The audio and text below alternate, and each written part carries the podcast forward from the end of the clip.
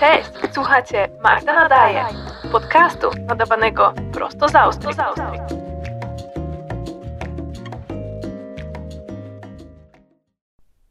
Dzień dobry. Mówię dzień dobry, dlatego że zaczęłam publikować nowe odcinki w poniedziałki rano, bo pomyślałam sobie, że Dlaczego by nie zaczynać wspólnie nowego tygodnia, zwłaszcza jeśli przeprawiacie się na przykład przez gigantyczne zaspy w drodze do pracy?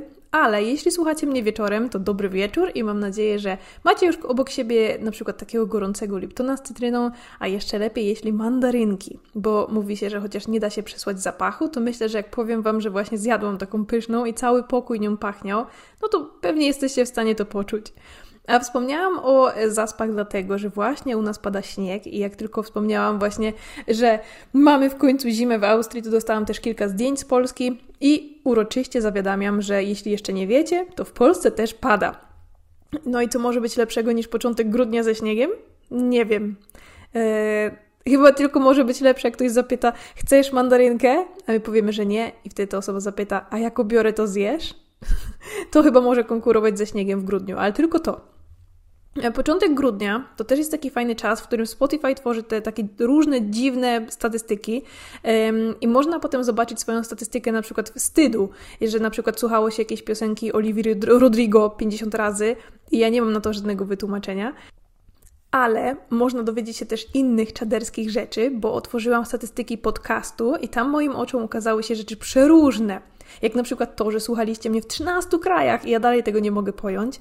Dlatego gdziekolwiek jesteś, droga słuchaczko albo słuchaczu, pozdrawiam Cię serdecznie i się cieszę, że do mnie zaglądasz, żeby posłuchać, o czym tutaj nadaję. Ale to, o czym dziś opowiem, wymagało od mojej mamy przekopania połowy albumów i kartonów ze zdjęciami, żeby wynaleźć zdjęcie, o którym mi się właśnie ostatnio przypomniało. I już później tak naprawdę nie byłam w ogóle pewna, czy ono istnieje, czy może mi się to uroiło w mojej wyobraźni, ale o tym za chwilę.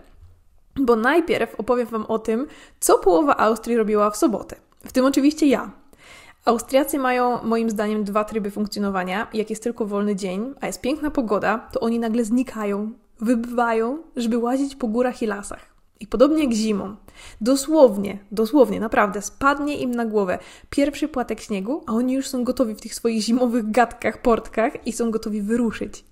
I ja też już piłam swoją poranną kawę właśnie w moich zimowych gadkach, a przy drzwiach stały ślizgacze, y, które w sumie z niewiadomego powodu mówimy na nie tutaj Bob. Dziwne. I to, że na przykład Austriacy nie znają strachu, to ja już wiedziałam po tym, jak zobaczyłam dzieci na stokach z nartami większymi od nich, sunące jak Nimbus 3000 po równi pochyłej, bez w ogóle wykonania żadnego zakrętu. I czasem tylko w tle słychać takie! I my mówimy na nie dzieci kamikadze, choć w sumie nie wiem, dla kogo one są większym zagrożeniem. Swoją drogą przypomniało mi się też, że małe dzieci na nartach mają często takie przypięte śmieszne szelki, e, żeby się nie zgubić e, i żeby nie odpaść od rodziców. I w poprzednim sezonie widziałam, jak właśnie jedno z tych dzieci się odczepiło i nie wiedziało, jak zahamować, więc sunęło tak naprawdę z prędkością światła w dół i, i tylko płakało, co było naprawdę komicznym połączeniem, ale Pójdę do piekła za to, że się teraz tego śmieję. W każdym razie, jeśli widzieliście austriackie dzieci na stoku, to już pewnie wyobrażacie sobie austriackich dorosłych na sankach. I mój dobry kolega Tomas powiedział mi kiedyś, że to nie jest kwestia tego, czy stok się w ogóle nadaje na sanki, tylko kwestia tego, czy ja jestem wystarczająco odważna, by z niego zjechać. I potem dodaj, dodał coś, że wszystko tak naprawdę jest stokiem z odpowiednim podejściem, ale przestałam słuchać, bo zaczęłam analizować moje szanse na wyjście z tego w ogóle w jednym kawałku. I pamiętacie w ogóle tak naprawdę te takie srogie, prawdziwe polskie zimy, czyli te minus 20, nie wiem, minus 25 i nas na sankach z tymi zaschniętymi pod nosem gilami? Bo ja pamiętam. I te wiecznie przemoczone na tyłku spodnie, 30 warstw wszystkiego, w ogóle skostniałe palce, yy, ubiór na cebulę i, i wbieganie tylko góra-dół, żeby zjechać przez jakieś, nie wiem, 5, góra 10 sekund z górki. I jako dziecko mieliśmy cztery główne opcje na moim osiedlu. Pierwsza to była taka górka dla mięczaków, zaraz przy mojej starej szkole, która była tak mała, że w sumie nawet nie trzeba było się jakoś za bardzo wysilać, żeby wejść pod górę. Wystarczyło tak naprawdę zrobić krok. Ale to nie znaczy, że nie spędzało się tam pół dnia. I czasem można było wybrać opcję hardcore i zjeżdżać po zamarzniętych schodach. Ale im dalej tak naprawdę w głąb tego sankowego wtajemniczenia, to przechodziliśmy na nowy poziom, i wtedy chodziło się zjeżdżać koło pajączka. I, I pajączek to taka dziwna konstrukcja, nie wiem, z lin, która wygląda bardziej jak gwiazda niż pająk, no ale słuchajcie, nie, nie przyszliśmy tutaj, żeby dyskutować o szczegółach. I jakoś tak się śmiesznie składa, że właśnie moje osiedle w Gorzowie było położone wśród takich kilku różnych dolin i to były idealne miejscówki. Właśnie ta jedna koło pajączka, druga zaraz obok i gdzie później, wiele lat później tak naprawdę, powstała siłownia na świeżym powietrzu. I teraz ludzie tam chodzą na, nie wiem, spacery, na lody, ale kiedyś to miejsce było świadkiem prawdziwych batalii, połamanych sanek i gruźb, zaraz cię natrę. I tak to było, nie zmyślam. I tam na przykład nie chodziły żadne siusiumajtki, bo co to była za prędkość i, i, jeszcze wszystko właśnie zależało z jakim sprzętem się przyszło. A, a przecież gama wtedy była ogromna i były ślizgacze z rączką do trzymania, były takie ślizgacze ala talerze, sanki wielkie, mniejsze, z na przykład takim oparciem z tyłu, drewniane, metalowe i, i niektórzy nawet w ogóle woskowali swoje sanki tam pod spodem, żeby sunąć jeszcze szybciej, ale wszyscy wiedzą, że i tak najlepsze były te talerze i ślizgacze. I tylko największe sankowe śmieszki zawadiaki w ogóle odważały się chodzić na trzeci poziom sankowania. I to była górka po drugiej stronie ulicy, która swoją drogą już nie istnieje, albo inaczej ta górka istnieje, ale na samej strefie lądowania, czyli idealnie pod balkonami ludzi, powstała wielka, ogromna galeria handlowa. Także za moich czasów to było jedno wielkie pole w dole. Aż zrymowałam z wrażenia.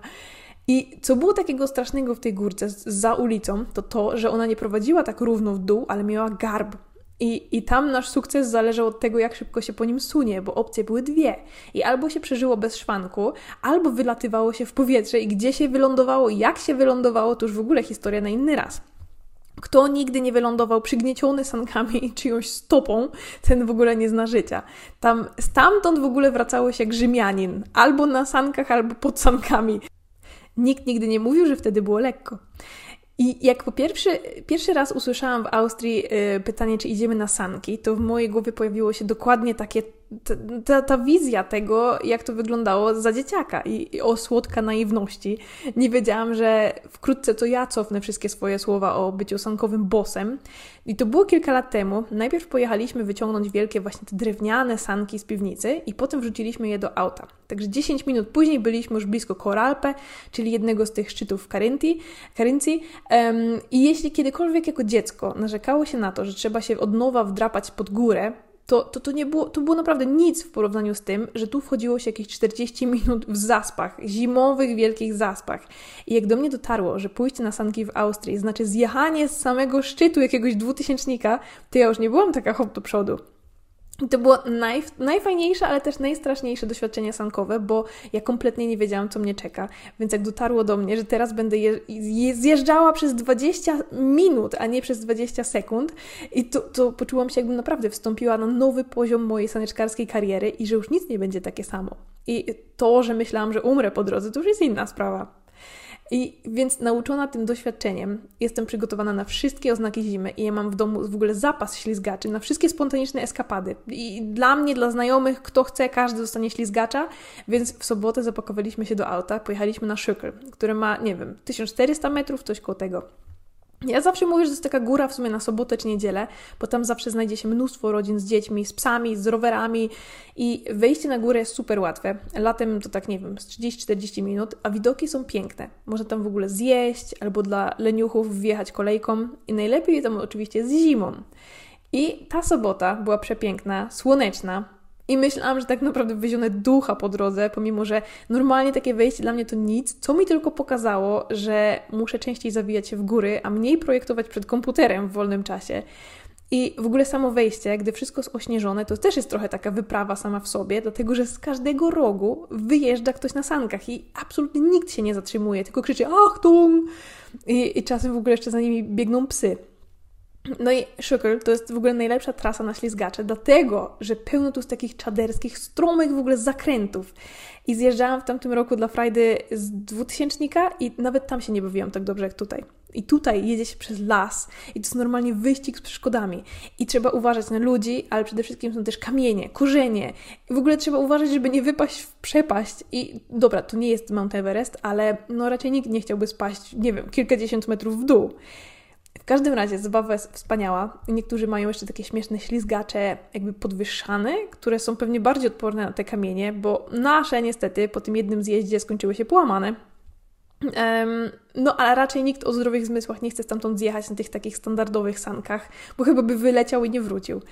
Um, ale no to jest piękne, tak czy siak. Piękne i, i nie mogę doczekać się następnego weekendu. I tym razem pojadę na Koralpę i zabiorę ze sobą resztę całych ślizgaczy i wypróbuję też nowe narty, bo dostałam ostatnio praktycznie nowe yy, w spadku, razem z butami, więc me mega się cieszę, cieszę bo yy, w tamtym sezonie niestety połamałam swoje buty. Nie wiem, jak to zrobiłam i opowiedziałam Wam teraz całą historię saneczkarstwa, ale oprócz tego jeszcze dotarło do mnie coś, yy, co ma związek w ogóle z końcem listopada. Coś mi się przypomniało. I któregoś dnia właśnie robiłam sobie kawę i dotarło do mnie, że przecież były Andrzejki. I przypomniało mi się, że czasem odlewaliśmy te różne dziadostwa z wosku ze znajomymi na studiach i w liceum, co starałam się wytłumaczyć ostatnio chłopakowi, który patrzył na mnie dziwnie, bo myślał, że to jest jakieś polskie juju. E, I dotarło do mnie, że to była też w sumie taka poważna sprawa w podstawówce. I nie wiem, czy to było bezpośrednio połączone, ale wydaje mi się, że tak. W podstawówce o tej porze roku miało miejsce coś, co się nazywało balem przebierańców. Nie wiem, czy u wszystkich tak było, ale u mnie tak. I myślę, że w ogóle z balem miało tyle wspólnego, co ja z olimpijskim saneczkarstwem, ale nie szkodzi, bo liczyły się chęci i uwielbiałam to. I do tej pory w ogóle lubię wszystkie takie imprezy przebraniowe, więc jeśli słucha mnie ktoś, kto zna mnie w codziennym życiu, to nie wstydźcie się, zorganizujcie huczne przebraniowe urodziny. Tylko niekoniecznie moje. I na studiach na przykład organizowaliśmy dwie imprezy, imprezy przebraniowe, które wspominamy do tej pory, więc myślę, że zapisały się na kartach historii. Była to impreza amerykańska i impreza polska. Amerykańska była moim zdaniem absolutnym hitem, bo każdy przyszedł w totalnie innej tematyce. Była liderka, był Wallis, gdzie jest Wally, byli gangsterzy, byłam też ja jako Miss Ameryka z szarfą zrobioną chyba z papieru toaletowego, w czerwonej sukience ze studniówki z tiarą z 18 urodzin. Um, na polskiej imprezie za to Kostiumy były bardziej stonowane, oczywiście w czerwieni i w bieli, i do tej pory ja w ogóle nawet nie chcę wiedzieć, co, co myśleli sąsiedzi, bo północy słyszeli, jak jakieś 15 osób śpiewało rotę. Na pierwsze prawdziwe Halloween w Szwecji byłam zombie i niestety zerwałam sobie potem kawałek skóry z policzka. E, a na naszą finalną imprezę pożegnalną na początku lata, też w Szwecji właśnie, wpadłam na swój najgorszy do tej pory pomysł przemalowania się na zielono jako Hulk E, ale użyłam do tego oczywiście zwykłych farbek i nie chcecie wiedzieć, ile dni później moja twarz, ręce i nogi nadal miały zielony odcień. I ile osób pytało, czy jestem Szrekiem? Otóż nie. Ale nawet te wszystkie właśnie wydarzenia nie przebiją balu przebierańców z podstawówki, no bo jak mogłyby? Wtedy impreza przebraniowa to była poważna sprawa. I nie pamiętam, czy zdarzyło się, żeby ktokolwiek w ogóle się tam nie zjawił. To była sprawa rangi socjalnej, tam trzeba było po prostu być. I na jednym balu byłam, pamiętam, Harrym Potterem. Wszyscy poprawiali mnie i mówili Hermiono, e, bo miałam takie trochę jakby natapirowane włosy, ale nie, byłam Potterem. I, I, raz dostałam też pożyczony najbardziej czaderski kostium chudego z Toy Story, prosto ze Stanów i myślałam, że umrę ze szczęścia. Ten kostium to on był normalnie jeden do jednego taki sam, jak właśnie chudy w, w, tej bajce. Nawet miał w zestawie kapelusz takie śmieszne kowbojskie buty z takiego miękkiego materiału, które się nakładało na swoje i które nie miały podeszwy. Ale to nawet nie było to, co mi się ostatnio przypomniało, bo z niewiadomych powodów przypomniało mi się, że moja mama stworzyła dla mnie raz niesamowity strój tygryska. I to było zdjęcie, o które ją męczyłam, żeby znalazła. I pamiętam, że właśnie to był listopad i nie wiem, czemu akurat wybór padł na tygrysa. Wiem, że miałam taką pluszową zabawkę z McDonalda, więc kto wie, może to przez to. I teraz na przykład znalezienie wyczepistego kostiumu w ogóle na jakiekolwiek okazje to jest bułka z masłem. U nas na przykład w czasie karnawału tutaj w Austrii takie różne kostiumy wiszą nawet w Interspar. I poza tym, w razie potrzeby są wszystkie inne sklepy internetowe tego świata. Gdyby coś takiego istniało w ogóle za moich czasów, to jestem w 100% pewna, że przyszłabym w kostiumie tego wielkiego dinozaura. Ale początki lat 2000 to jest trochę inny świat. I, I wtedy albo kostiumy się robiło samemu, albo się przerabiało stare ubrania, Um, czasem słyszało się gdzieś, że ktoś gdzieś wypożyczył coś z wypożyczalni kostiumów z teatru, e, które cytuję, śmierdziały potem. Więc e, liczę, że ponad 20 lat później chociaż je wyprali. Ale z drugiej strony wszystkie te kostiumy teatralne do wypożyczenia to one chyba wyglądały jak jakiś paź, więc o czym tutaj gadać? No i nastąpił ten moment właśnie tworzenia przebrania. I pamiętam, moja mama wyciągnęła z szafy coś, co zawsze mi się wydawało mega interesujące, czyli taki drewniany, śmieszny, rozsuwany pojemnik na różne guziki, nitki i igły. Nie wiem, jak on to ma nazwę, ale stawiam stówę, że takie coś istniało w każdym domu. Każdy, kto tego słucha, takie coś miał. A jak nie to, to metalową puszkę po ciasteczkach, w której nie było ciasteczek od 97. No i wyciągnęła ten też taki duży worek, w którym były różne materiały i skrawki. Mnie to zawsze fascynowało, bo stamtąd tworzyła mi też na przykład takie różne ubranka dla lalek Barbie. Tam zawsze się znajdowało coś ciekawego. I nigdy nie rozumiałam, skąd tam się te, te materiały biorą. I to jest też strasznie śmieszne, bo tyle różnych rzeczy się właśnie przecież działo w naszych życiach, ale właśnie moment, jak moja mama siedziała na fotelu przy drzwiach w dużym pokoju, bo zawsze się mówiło na duży pokój, a nie salon, to to wspomnienie mam tak wryte w pamięć, że ja pamiętam je, jakbym widziała je wczoraj. I nie wiem, czy to dlatego, że po prostu podobało mi się, jak ten kostium powstawał, czy co. Pamiętam wszystko właśnie, jak go mierzyłam i, i na jakim patencie w ogóle działał ogonek, żeby tak nie zwisał marnie, bo w środku była włożona taka podłużna niebieska pianka. I na koniec też pamiętam, że mama malowała mi tym y, czarną farbką y, te tygrysie paski.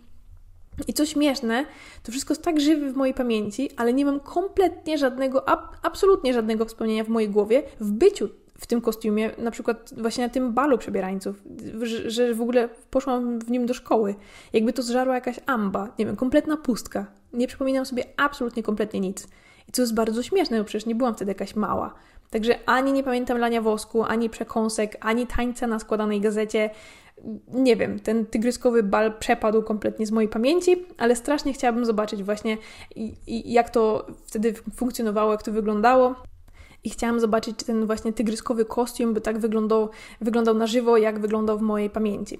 I teraz dzieci mają na przykład, nie wiem, tysiące filmików i zdjęć i wszystko w jakości HD, no i kiedyś tak nie było. Dlatego jak mama wysłała mi w końcu to znalezione zdjęcie, się mega ucieszyłam, ale mina mi trochę zrzedła po tym, jak zobaczyłam, że moja pomalowana twarz wygląda jak jakiś tygrys horroru. Sorry, mamo. I jakbym zobaczyła takiego tygryska teraz patrzącego na mnie, jak śpię, to to by było straszniejsze niż ta lalka Anabel.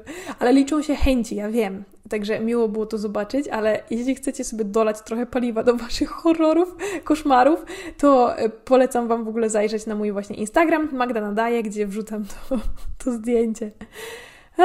Musiałam się tym podzielić w podcaście, bo ostatnio często właśnie o tym myślałam i chcę sobie zapisać to na kiedyś. Zwłaszcza to o balach przebierańców, y, ale też o tej właśnie zimowej radości, którą w sumie na szczęście bardzo łatwo jest w sobie wskrzesić trochę w Austrii.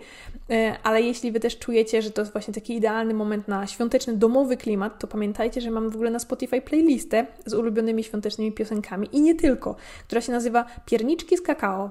I bardzo łatwo ją znaleźć, bo na niej jest zdjęcie mojego kubka. Y, I na chwilę obecną sprawdziłam, mam tam prawie 8 godzin słuchania, czyli 145 piosenek. Polecam serdecznie. Zanim się odłączę, to jeszcze muszę podzielić się z Wami dwoma rzeczami. Tym, że w ogóle słynny dom z Kevina, Kevina samego w domu, na którego punkcie mam obsesję od kiedy pamiętam i obowiązkowo oglądam wszystkie części, wszystkie dwie, co święta, to chciałam powiedzieć, że ten dom jest do wynajęcia jako pokój Airbnb, aktualnie za jakieś, nie wiem, 25 dolarów, czyli grosze za przyjemność życia. I ten dom był wcześniej normalnie zamieszkały i znajduje się w Winnetka koło Chicago. I to od razu, bez w ogóle zastanowienia, wskakuje na listę moich świątecznych marzeń. Coś wspaniałego. W dodatku w środku wszystko jest przerobione na taki styl z filmu, czyli ta właśnie sypialnia rodziców Kevina, która właśnie jest dostępna do wynajęcia. Rzeczywiście wygląda tak samo. Łącznie z tą wzorzystą tapetą, z tym papierowym Michaelem Jordanem, nawet z opakowaniami na prezenty, które leżą na stole. No, mm, wspaniałe. Um, a jeśli żadna z tych rzeczy, które wspomniałam wcześniej, nadal nie wprawia Was w ogóle w świąteczny klimat, to chciałam jeszcze dać znać, że mojej domowej roboty świeczki sojowe, o których mówiłam ostatnio, są też dostępne w, w ogóle w moim małym sklepiku na Etsy i na Instagramie o nazwie Mistam Creative. Wrzucę tą nazwę w opisie odcinka, możecie rzucić okiem, jeśli macie ochotę. Polecam, bo są śliczne. Um, zrobiłam do nich um, nie tylko świąteczne, ładne grafiki, więc są idealne na prezent, ale też w ogóle pięknie pachną, bo stworzyłam swoje własne mieszanki zapachów. Tylko nie mówcie, że to jest reklama, bo to jest mój podcast i moje świeczki. I z tym Was teraz zostawiam, ale będę miała dla Was w tym tygodniu świąteczny odcinek bonusowy, bo 9 grudnia pojawi się u mnie na profilu odcinek specjalny we współpracy z podcastem Razem Lepiej, którzy zaprosili mnie i wielu innych podcasterów i podcasterek do udziału w Podmas 2021. Także bądźcie czujni. Z tym Was teraz zostawiam. Do usłyszenia. Pa!